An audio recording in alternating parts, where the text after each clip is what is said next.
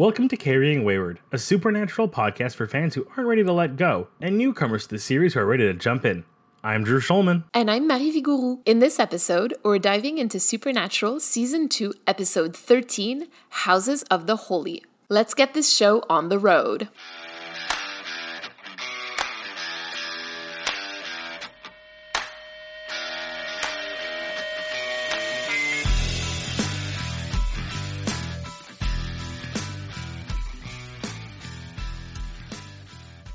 Okay, so Drew, tell me please, what did you think of this episode? Because I didn't warn you for this. There was a part of me that, like, as soon as it started and it was like, oh, it's angels, I'm like, I want it to be, but I know it's too soon. Oh no!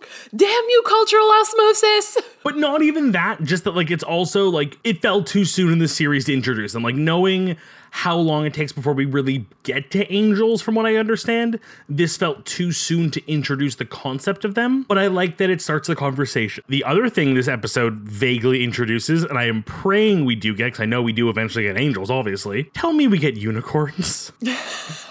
Please, I know Dean jokes about them, but tell me we get unicorns in this show at least once. You know what? We actually do get one ah! unicorn. Yes. Yeah, we get we get a unicorn actually. So hopefully you're happy about that. Are you ready to recap the episode? Count me in. Three, two, one, go. We start with a cold open. Person gets like yelled at by a, evangelist on the TV, and it turns out it's an angel telling her to do things.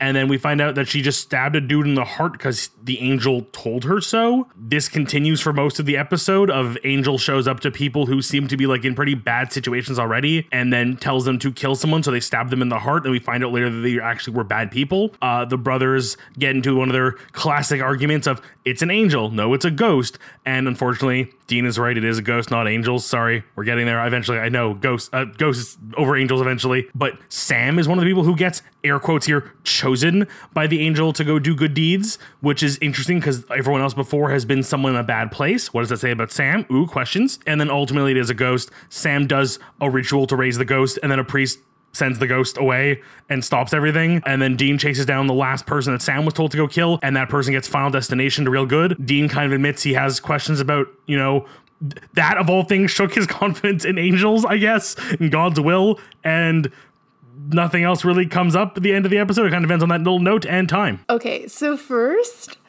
I want to note uh, the fact that you said that the man gets gets final destination real good. I feel like that is one of those like cultural touchstones in our generation, at least, of like this millennial age. We all at some point either saw that scene or the movie Final Destination 2. And I feel like that's just like, even when I'm driving now, if I'm behind a truck that is like full of like rods or anything like that, I'm like, I'm gonna change lanes. I don't think anybody really drives behind these trucks like willingly for very long. And not anybody our age anyway. Like, I'm not gonna risk it. It's a superstition, I guess. With my recap, I, I, understand there's a lot of important points to bring up. How many did I hit, or how many do we have to go over? This episode has a lot of very strange foreshadowing, not only to seasons like just to come, so like four and five, but also very strangely to season 15. I know that there are some listeners who haven't seen the series in its entirety, who don't necessarily know what happens at the end, so I'm going to try to stay as mysterious as possible while still, you know, talking to those who have seen it and who will understand the references. So, first of all, like you said, we meet angels or at least we hear about angels and the possibility of angels as as an actual creature. And we find out a lot more about their lore particularly about Michael. One thing again about angels that's super interesting to me in this episode so early in the series is that the angels are making or the angel quote unquote right is making contact with humans through TV evangelists. And like the moment where the the again, quote unquote, angel appears, there's lights flickering, the ground is shaking, there are items that are shattering. And this is very reminiscent. And, and, I mean, you know that angels do end up showing up. Like, I think that that's just inevitable that anybody would know that when angels do start showing up like that's exactly how they show up i mean i guess this this this spirit played the role of an angel so well that it like it was it, it that's how well he did it i mean even someone like like for me the biggest takeaway from the the ghost appearing as an angel was the idea that the the the, the glowing light that filled you with like a kind of peace and warmth and sincerity or serenity. Sorry. Like, is that a thing that all ghosts can do, or is this one somehow special because he was trying to do God's work? Like, maybe there is some sort of angelic tie here. It's never really explained, right? As you know from the episode, and it's never really touched upon again later, but this is not typical of what spirits would do. This is pretty dramatic, you know, for for a spirit. So yeah, this is definitely very out of the norm for the supernatural spirits that we see in this series. I also want to mention that the way that Gloria and Zach kill their victims is actually by stabbing them through the heart. Yeah, so for anybody who understands that reference, just remember that because again, we're talking about angels and stabbing through the heart. Another thing that I want to mention here is that the 13 year old that the, the second uh, victim, the fully grown man, was grooming, right? Her name was Jenny. The name Jenny becomes very important in season 15, particularly near the very end. So, something that I've personally decided to do is to kind of track throughout the series whenever the name Jenny or Jennifer appears. And this is one of those times in this episode about angels. So let's keep that in mind. Okay. Another thing that happens that's really strange is when Sam asks, uh, Father, that's Michael, right? He, he's pointing at a painting that's behind Dean, and it really looks like he's pointing directly at Dean. Yeah, so this came up in those like little facts on Amazon when you're watching, and I didn't I didn't read too much because it, it seemed a little spoilery. But I went back and rewatched that scene, and I was like, "Oh yeah, it really does look that way." And this is the exact scene where we also find out about quote unquote Michael's flaming sword. So again, we're going to keep that in mind. Sam is doing magic for the first time here, and I think that that's very noticeable or notable at the very least. Yeah, because it really did feel different from other times, like an exorcist, an, uh, an, exorc- an exorcism, or some of the uh, like traps they've done. Never really felt like doing magic. I think the closest we got was maybe the Ouija board scene when Dean is a, a spirit, but this was very much like Sam on his own, especially doing a spell albeit with a SpongeBob placemat. There's an altar, there's candles. Like this is getting very close to like witchcraft that we know, right? So I feel like this is important because again, Magic and Sam tend to uh, intersect in in way later later seasons though. So if we're recapping this episode in season 2 gave us angels, Jenny, impalement, and God's will. Again, for our listeners who have seen the end of the series, I am going to let you draw your own conclusions and scream with me on Twitter about this because I couldn't. Be- I I jumped up and screamed at that last line. So anyway, we can talk about that when we get to story time. Like I feel like we're gonna hit a point where we have to. Or I have to rewatch the entire series from start to finish once I finished it, just to go back and notice the things that you've noticed so we can have like a shared like oh, moment. So that we can scream? Yeah of course. Like this is definitely one of those times. I i was so upset when i watched it. Well let's hop into story time so we can keep discussing this very interesting episode so to start story time, I know this is in your notes, but it was the first thing that I noticed, and I'm just I'm really glad we both came to it, is the fact that Gloria specifically says she was chosen. And of course, to Sam, who we have discussed at length this chosen one complex of his, which only now am I remembering also indicated in this episode is he is again chosen by the uh, air quotes angel. There's a part of me that wonders like does that play into his belief of angels even more? This is actually a really interesting way to look at it. I had I really hadn't looked at it that way at all. For me what jumped up the most was that she says that she was chosen for redemption. And that's something that also comes back uh, a little bit later, right? When Father Reynolds says the last rites for uh, Father Gregory, right? He says, you know, we could all use a little bit of redemption, right, Sam? Like it's very pointed. So there's definitely something there. For me, it had more to do with him looking for redemption, and that's why the Spirit had chosen him. But I really like your read, though, of the fact that, like, being chosen helped him believe. And I Sam. but at the same time, if we just continue on that little bit of a train for a bit, I know we're jumping a little ahead of the story. We have two other very clearly confirmed people who are chosen who ultimately do kill. uh, who were chosen by the angel, and the angel even oh, the spirit even says, "I picked people who." Needed a second chance to do good. I mean, I believe it is stated multiple times unnecessarily that Gloria is a sex worker, uh, in much less polite terms, unfortunately and it's implied that Zach is kind of a drugged out stoner drunk from the looks of him, kind of just lying in bed like out like zonked out. The spirit believes Dean uh, believes Sam is on the same level as them, as that he is like he, he needs to be redeemed. He's not. He's someone that needs to do good to be saved. Do you think that that has to do with like the perception of others or their own perception of themselves? I, oh, I mean, it's tough to say. If, if it's from the perspective of the spirit of Father Gregory, then it's he can see that within them, or or yeah, or is it their view of themselves? Again, the way that I read it for Sam, and that sort of helped me to understand a little bit more like Gloria and Zach, was that Sam needs or wants redemption. And we've been talking about this for a few episodes now so this wasn't new information for us. So, if anything, I sort of felt like the Spirit had seen that in him, more his need for redemption or his want for redemption rather than like a potential evil in him.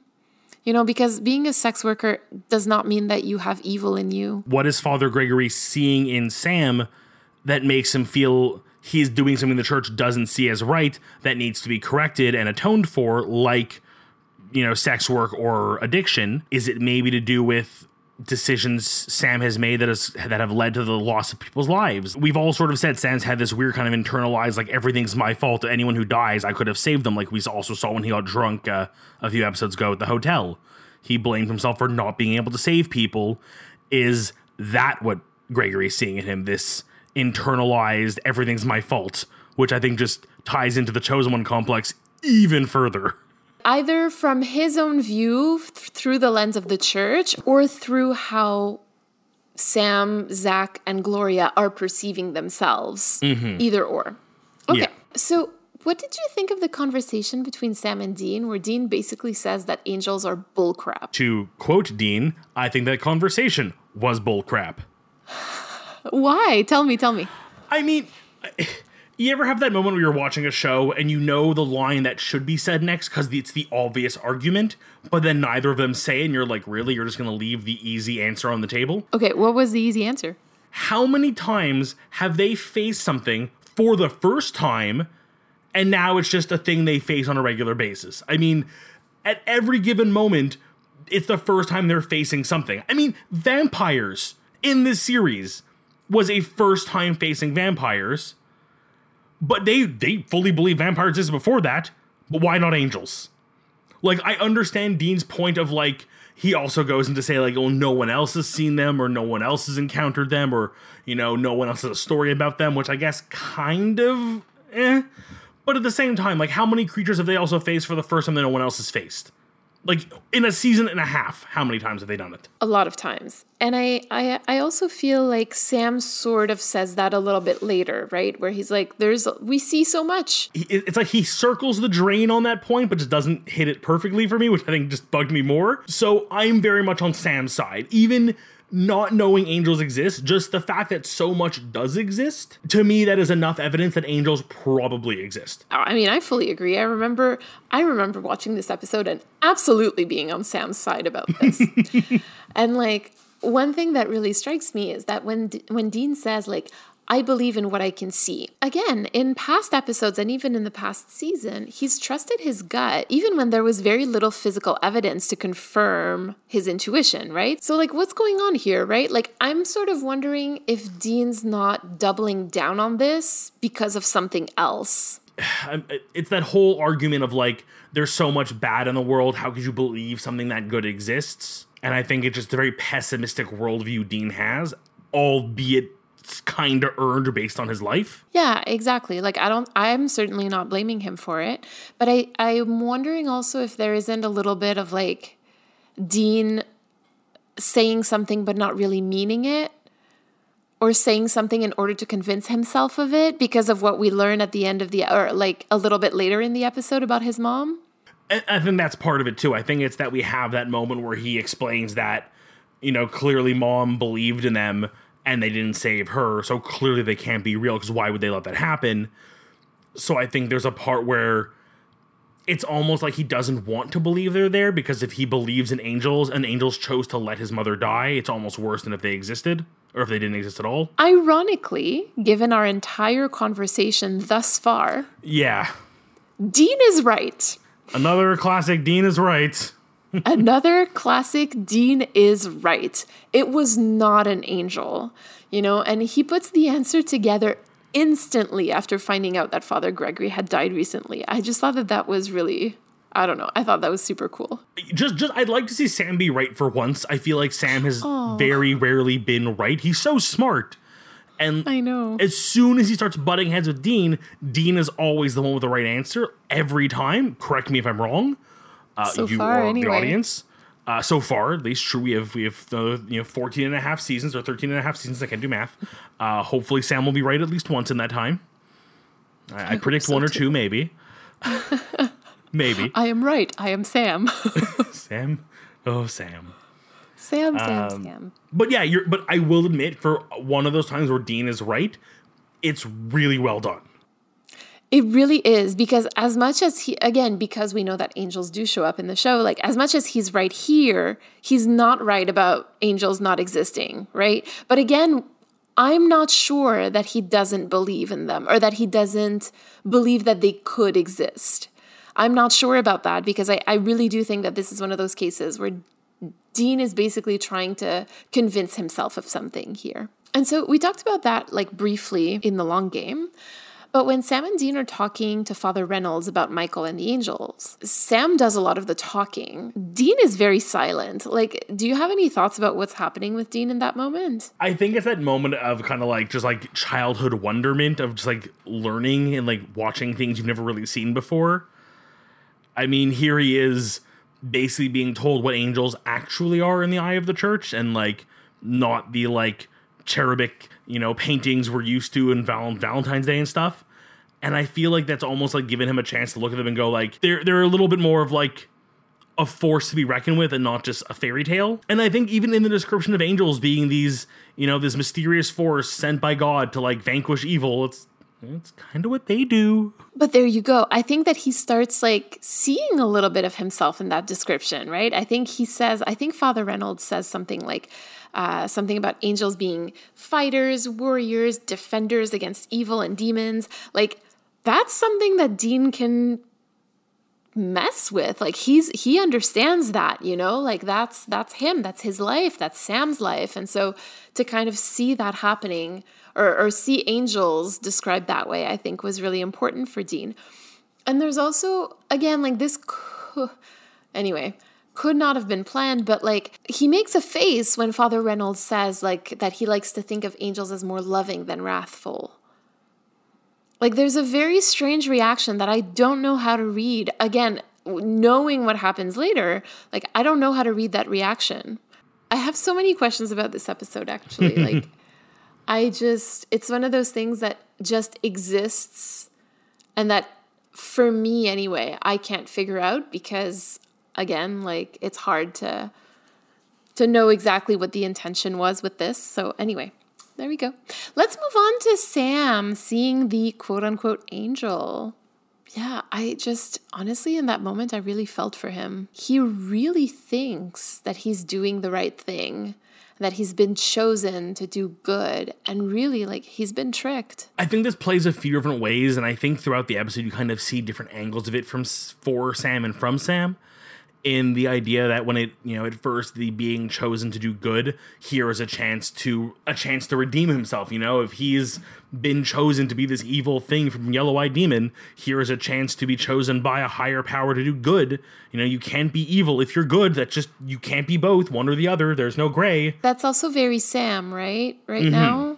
Very There's black no and white. gray yeah. in his life. Yeah, exactly. and then we ultimately have the end when he realizes it wasn't an angel and it was he, he was tricked and again it kind of goes back to this whole like yeah you can be chosen but being chosen doesn't mean you're special necessarily like he has this complex that he has to save the world or save himself or be the hero and here was your opportunity to do that and it turns out it was not real and you were being lied to and i think that in the moment is very much the oh i wasn't chosen by a higher power. This isn't real. I'm a nobody. But i also wonder if it doesn't at some point reflect on him that maybe this whole prophecy of the yellow-eyed demon and all that stuff is equally as possibly fake. Okay, well, there's a lot in what you said that's actually really interesting foreshadowing for future seasons. So I think I should stop the conversation here because Oh, no. it's hard for me to hold myself back right now. oh no i'm sorry to our listeners you don't get to hear this hopefully it'll come back to us later but oh no oh no, indeed. Another moment that again we we we've talked very briefly about before was when Dean tells Sam that Mary used to tuck him in at night and say that angels were watching over him. And Sam replies that Dean never told him this. And this for me like was a, a very clear flashback to home where Sam is learning something about like his own past and in his case like his own mother that Dean never shared because it was too painful for him. you know it's it's it's difficult to you know live in a world where you know the creature in the closet or under your bed is real but the thing that's meant to be protecting you so far hasn't been and if anything has been proven false almost more than anything else that's hard you know for someone who grew up in a very gritty life and had to deal with so much trauma and turmoil and pain and suffering you know to try to continue to believe that the thing your mother told you was there to protect you has never shown its face, has never done its job, you know, you you lose faith. Yeah, I mean, uh, for sure. In this case, like, I completely understand what Dean is going through. I think that it's easy, easier to empathize with Dean in this case. But I, again, would like to center Sam a little bit because he's he's like learning about himself like in little bits and pieces like he knows nothing of his mother in part because Dean probably remembers very little and he was four years old when she died, right? So there's only so much that you can remember and then pass on to, to your little brother. But Sam doesn't remember anything. And so every little detail matters so much. And you know, again, I'm not blaming Dean for for not sharing every detail because he again, some of them might be too painful for him to share. And we know that Dean has trouble speaking in difficult moments, right? But for Sam to know that there may be other little bits and pieces of his mom that he doesn't know about and that Dean holds like quote unquote for himself. Like, I don't know. I just, I again felt very strongly for him in that moment. Yeah, like you know, you have to remember for a minute that he was yes, ultimately raised by Dean, but his father was around and his father babied him quite a bit, especially as we've seen in the few flashbacks we've gotten that Sam was very much kind of treated with a bit of favoritism. You know, you, you would you would assume, you know, John in the brief moments they had would talk about their mother in a loving light and tell stories and would share those details, but clearly he didn't. You know how when somebody dies, like the way that people remember them sometimes is very idealized? And like you don't talk about the little things that they used to do, you only talk about how great a person they were. And I feel like that John would do that, right? Like John wouldn't talk about what she would cook. He would just say, like, she was the best mother ever. You know, like he wouldn't be very verbose true. about it, It's- right? yeah, John would be the very broad, she was the best and she loved you, and Dean would be the one remembering, like, she used to make the best scrambled eggs. So I think that for Sam, like, you know, knowing that she was the best person ever, like, okay, sure, that's great. But like, what's something concrete that I can, you know, hang on to to feel close to my mom?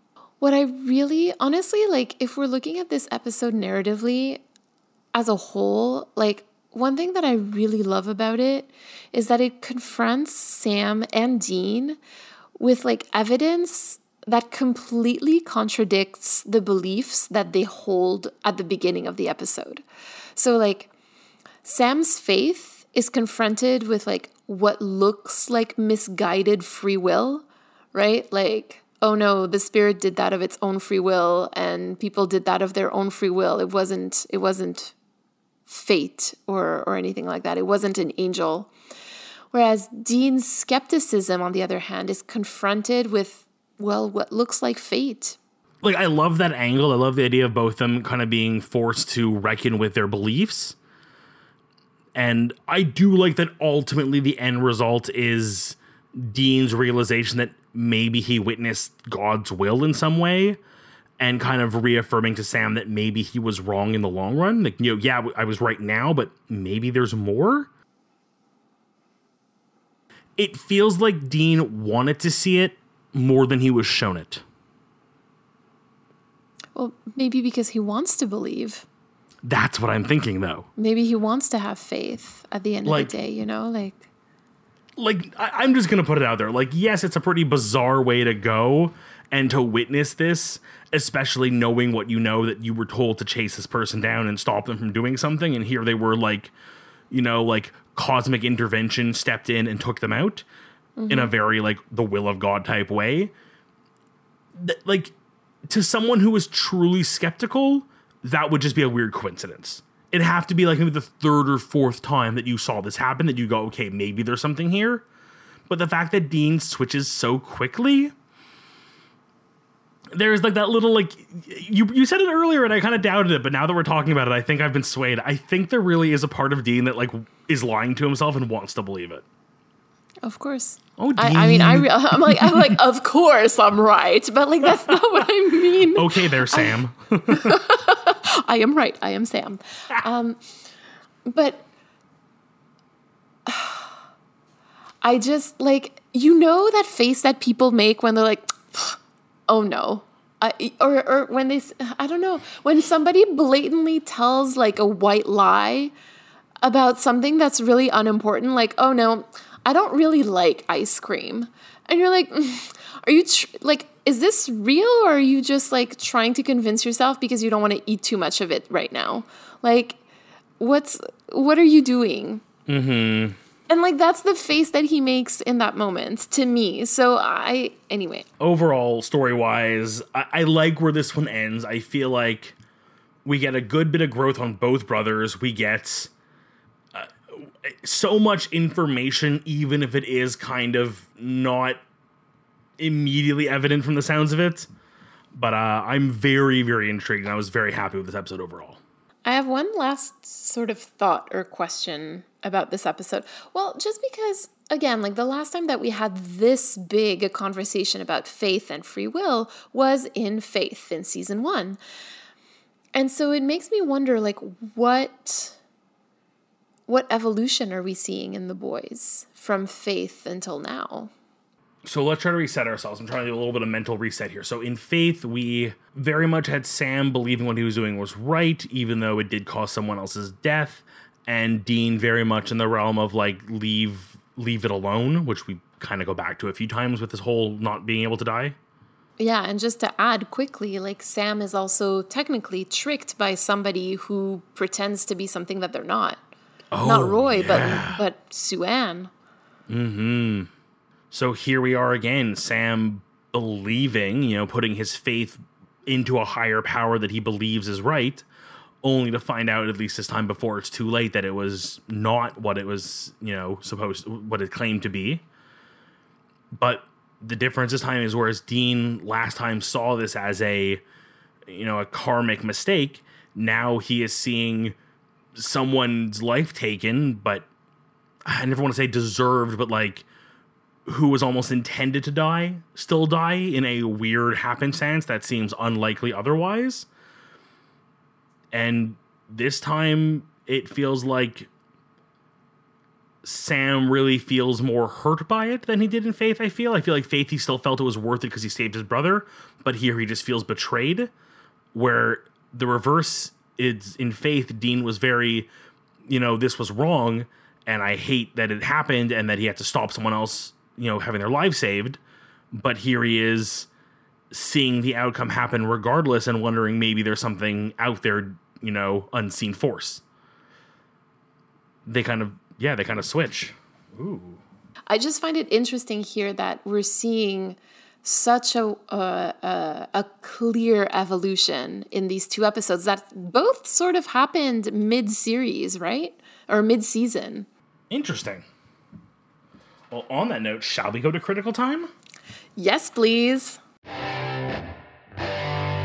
And as has become common practice, shall you let me know who our writer and director were for this episode? This is where it gets a little spicy. The writer of this episode is Sera Gamble, who wrote Dead in the Water, Faith, Oh no. Nightmare, Salvation, Bloodlust, and Crossroads Blues. And so we're starting to see, like, this is why I love this exercise, because we're starting to see that Sarah is actually like the big guns of seasons one and two. Like, when you look at the episodes that she's written, they're very, very important. And honestly, like, those are really some of my favorite episodes in seasons one and two. So I, yes, again, a wonderful and weirdly foreshadowing episode by Sera Gamble. We also have the director, Kim Manners, who directed Dead in the Water, Bugs, Scarecrow, Shadow, Devil's Trap, In My Time of Dying, Children Shouldn't Play with Dead Things. So, again, like another powerhouse here. So, a very good combination. And again, we could have known that this was Kim Manners because we saw the Ackles freckles.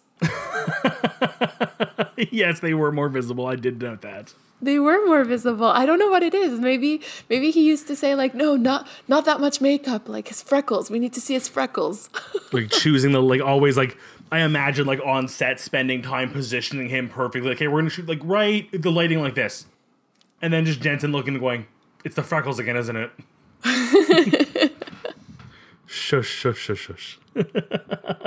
The title of this episode is also named after Led Zeppelin's 1973 album and a 1975 song that they wrote. Again, just again, this episode has some really good music cues in it too, which is also really fun. With knock, knock, knocking on heaven's door, like perfectly timed up, like just really well done. I mean, you could put that song over anything, and I would just be like bawling. So I feel like that's just tugging at our emotions.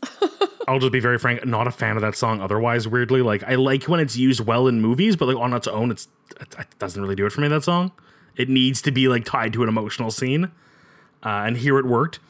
But I do like the Led Zeppelin tie-in again, just kind of like really digging at the roots of like that classic rock music that is so them, and probably does explain why I was very confused about the title being you know Houses of the Holy versus House of the Holy. Like where did the plural come from? And I guess just because the song title. I think so. I really do think that it has something to do with the with the song itself or or the album or whatever.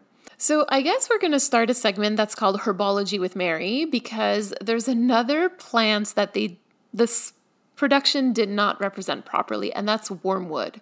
So, what we're seeing on uh, Father Gregory's grave, I suppose, is a vine, right? It looks very viney, but like wormwood I mean, I'm I'm exaggerating here because it's not exactly that, but the way that I would describe it to somebody who doesn't really know plants is like it's very tall parsley, Italian parsley. So it's really not at all what it looks like on the show. It didn't hit me. I'll be very honest, and I mean we'll talk about it. Uh, we, we'll we'll touch on that weirdly during my crossroads deal, but really, weirdly, yes, wormwood is my crossroads deal. We'll get to that.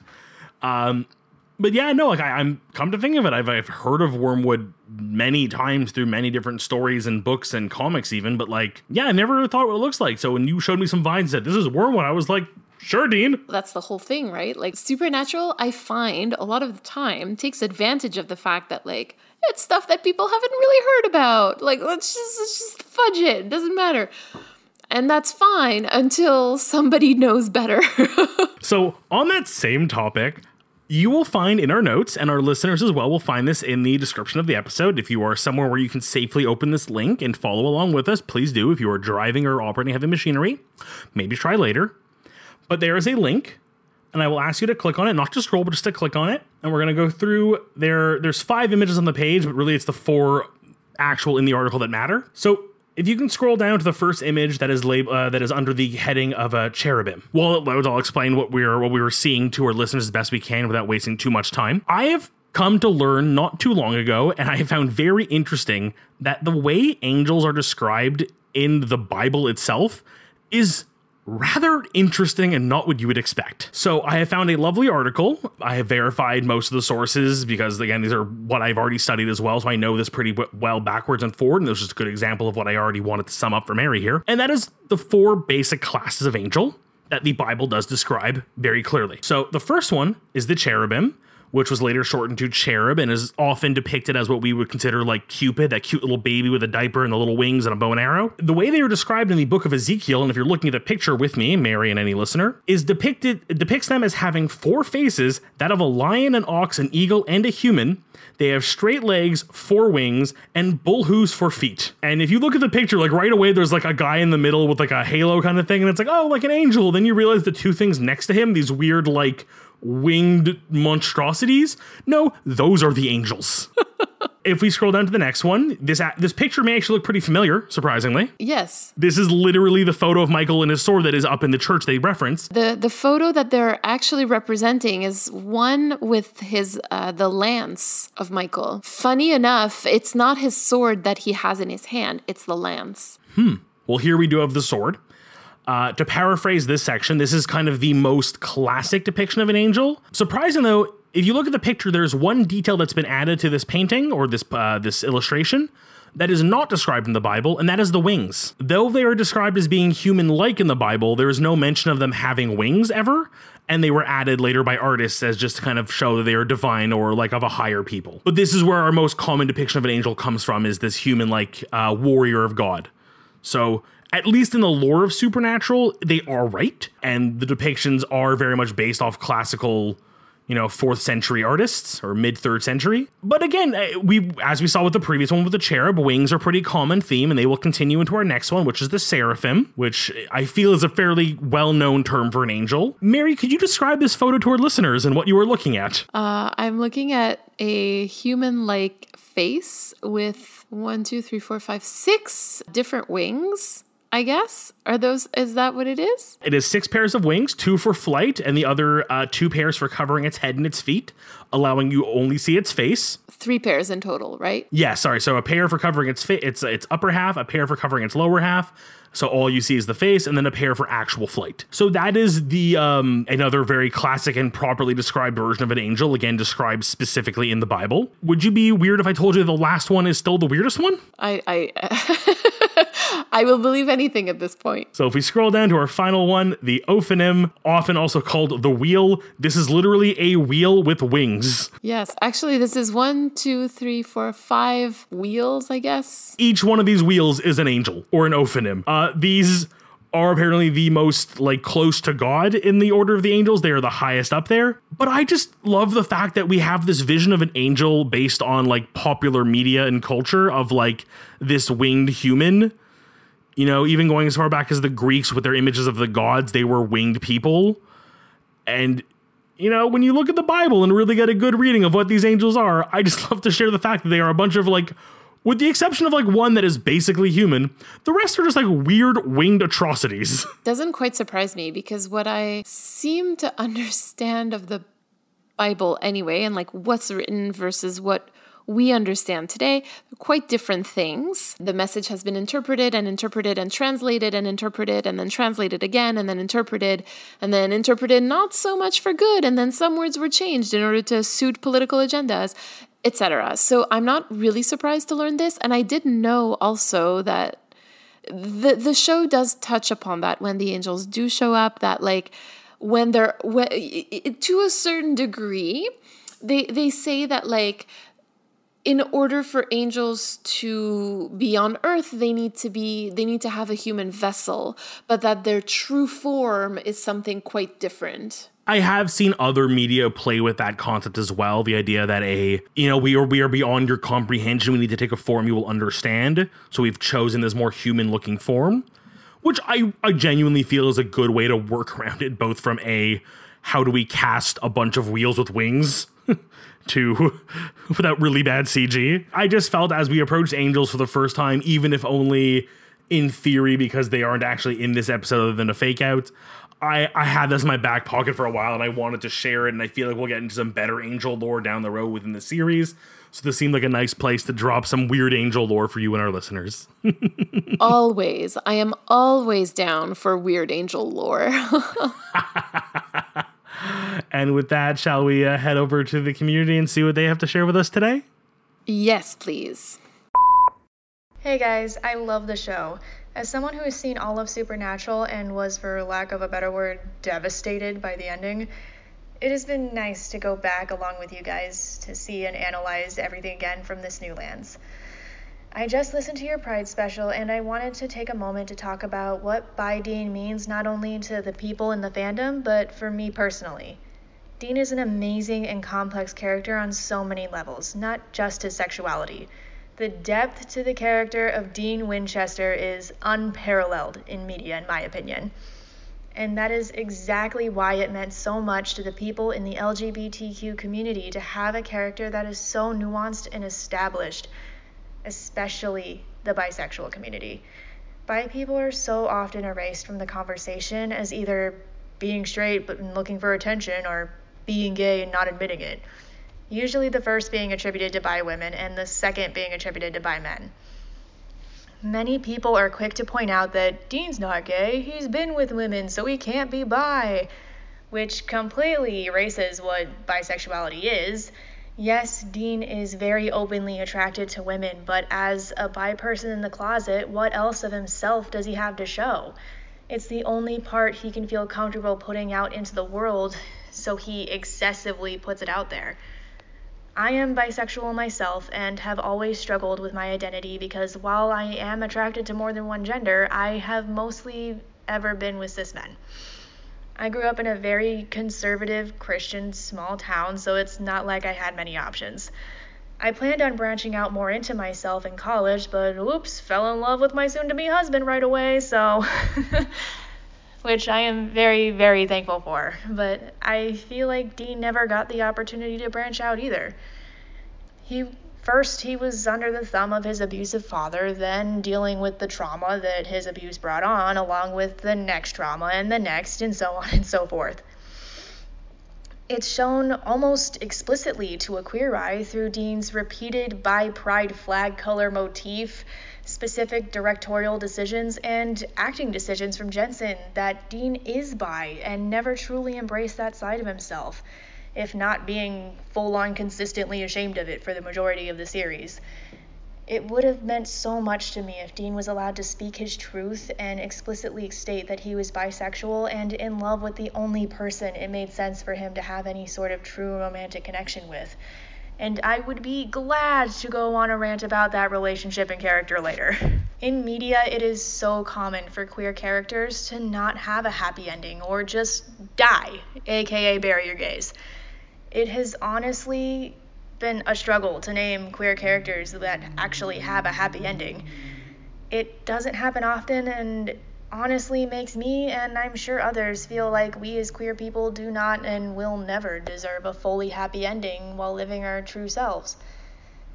Not getting too much into the ending of the show, I think such a long standing queer character who has struggled with so much for so long have that moment of truth and have a happy ending as a bisexual man would have meant so much to so many people, including me. Thanks for listening. I can't wait to hear your guys' thoughts on the rest of the series. Listening to y'all work it out is really quite cathartic. Thanks. If I can respond to that lovely voicemail right away, just yes. so much yes.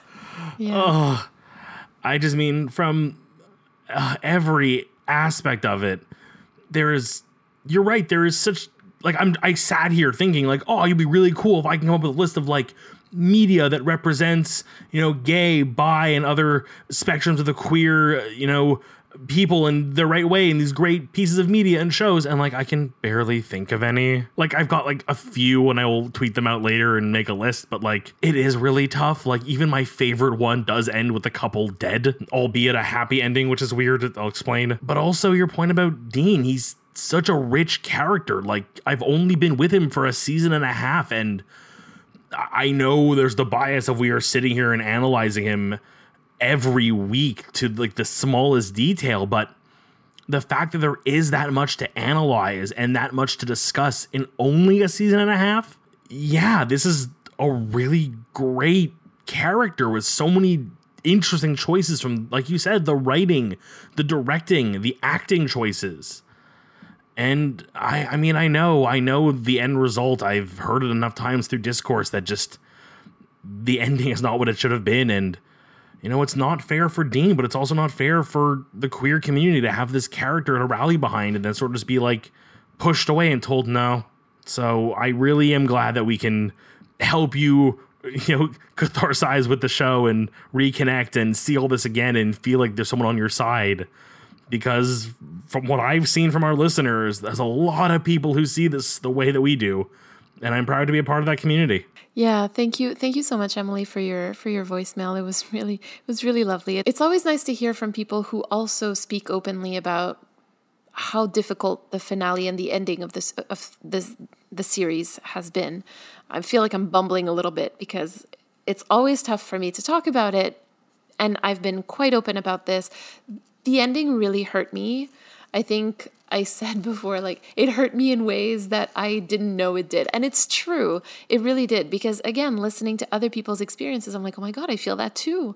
Like, I get that. One thing that is so, so special about Dean too, and me being, I'm, I'm, I'm, I guess, close to my mid 30s. And so to see like a, um, quote unquote middle aged character who is still closeted, but like on the verge of maybe coming out to himself and to others was just like such a thrill. In your message, you say that it would have meant the world, and it's so true.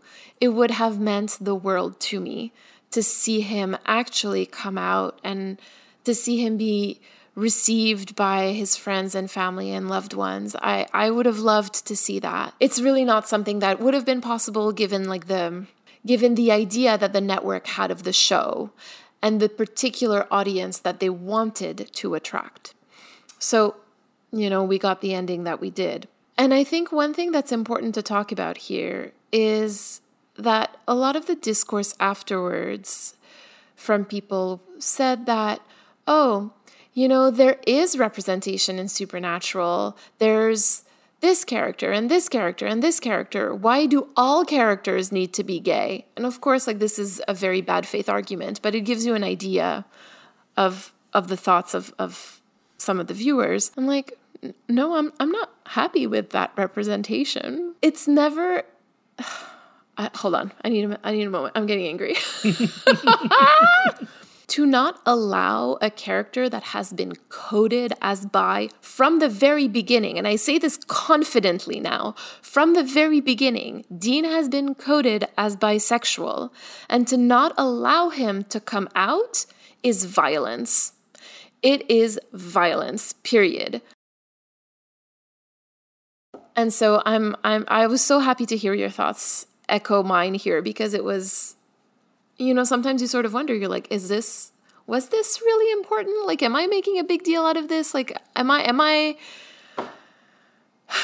So, thank you for your voicemail. And yes, please re- send us another another voicemail once we get uh, once we get to quote unquote that relationship. I'm very excited about that. Shall we head on down to the crossroads, make some deals? Yes. So I said weirdly before that my crossroads would kind of deal with the wormwood, and my crossroads deal would have been that there was no wormwood, or any plant there for that matter. Oh, okay. I'm listening. I think this episode plays so much on the idea of faith that the inclusion of that moment of Dean going, hey, this is whether or not it actually is, as you pointed out, Wormwood. Clearly, it's a vengeful spirit. That's why it's here, and none of the other graves have it. And that we had this great argument between Sam and Dean about faith in something and ultimately the end faith being shaken about something that i think the idea of just believing was what we needed to. And as soon as you started throwing in like oh here's my empirical evidence one way or the other it just felt unnecessary. Like if you erase that entire like two second clip from the episode and played out the rest the same the only difference is us the viewer would have longer to go where we had to debate whether or not it was an angel at that moment, you're like, okay, clearly it's a ghost. Dean's right. Everything beyond this point is no longer a surprise. They're just playing it for like the drama now. But had they not played us that scene, had they excluded that one small detail, it would have been a nail biter up until the reveal where we had Sam go, oh, it's a ghost.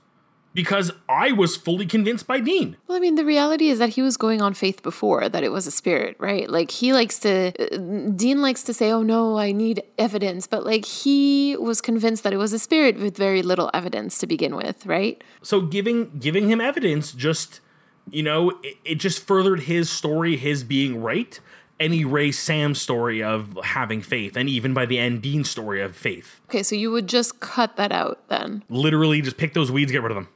Okay, take the weeds and get rid of them. Okay, cool. But like, what what's what are you exchanging? I feel like it's a pretty fair exchange. I'm asking to take away a scene involving evidence and play up the mystery more. You know, have more doubt, have more moments of them conversing whether or not why they believe it versus why they don't believe it. I I agree with that, and I have to say though, I'm having a very hard time making a deal about this episode because narratively, I thought it was great. so of course, like your your your deal is is good and, and wonderful, but I don't know. I don't know what I what I would what I would wish for because this was a really good episode. So I guess I get you know what? Okay, I'm gonna go with something unconventional. Ooh. I wish that this episode had happened in season three. That would have made it closer to the appearance of angels in season four. And so it would have felt more like direct foreshadowing than whatever this was. Because I think one of the things that I've I had been been thinking about a lot since rewatching the episode is that what was the goal of this? And I'm not talking narratively. I'm talking like on a production standpoint. Were they testing angels to see how people reacted? Were they testing like Christian religious lore? What's going on there? Because we we see later that the show starts leaning heavily and almost exclusively on Christian religious lore. So like what was the point of this episode so early? because I've read interviews, and I'll, we'll link them in the show notes, of Eric Kripke saying that he didn't want angels. Yeah, I believe you've said this before. Yeah. Right, there you go. It would be too easy to have a, a, a powerful being swoop in and save them at the last second. But then why this episode that hints at angels so much and that ends up setting a foundation for the lore of the show literally for like seasons 4 all the way through 15. So I I would like I would have liked to see it in season three, or maybe to have some answers from the showrunners and whatnot about like why Ooh. Why this episode, why now? That that is very intriguing to think. Like, what was their logic behind this episode? Like, what was the reason to do angels as lore? I mean, there are so many unexplored angles, and if the show is already kind of, I guess maybe if you had a showrunner who was very like, hey, no, let's not do the angel route this was a way to put them in the show and make you at least wonder about them and kind of have a, a nice mysterious ending. But the fact that, as you've stated, so much of the lore from this episode kind of becomes a staple for season four onward really makes me wonder. It really does for me too. And, you know, I rarely care about intentionality or, you know, authorial intent. But in this case, I really do wonder. You know, it's one of yeah. those things where I, I wish I could pick Sera Gamble's like brains about it. Well, uh, Sera, if you're listening, uh, you know, hit us up. Our email's at the end of every episode. You can find us pretty quickly on social, and uh, we'll uh, we'll organize the time that's good for you, where we're flexible. Oh my goodness! Imagine if Sera Gamble were to reach out to us. I would die. I would actually die. Like I would liquefy. like I would poop myself. Oh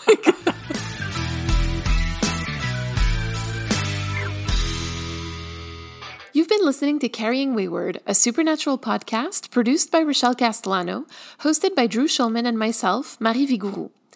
This week, we'd like to thank Emily for her message. Help us keep the conversation going. You can send us a voice recording at carryingwayward at gmail.com and follow us on Twitter, Instagram, TikTok, and YouTube using at carryingwayward. Make sure to leave us a rating and a review on Apple Podcasts. We really love to grow our community. And until next week, carry on our wayward friends. Wah, wah. In this episode, we're diving into supernatural. okay, hold on. I hesitated. I was like, "Is it supernatural? I don't know. Is it? what show okay. are we doing? track. I mean, like, our, is it, it is supernatural that we've been talking about for eight months nonstop, right? Yeah. Okay.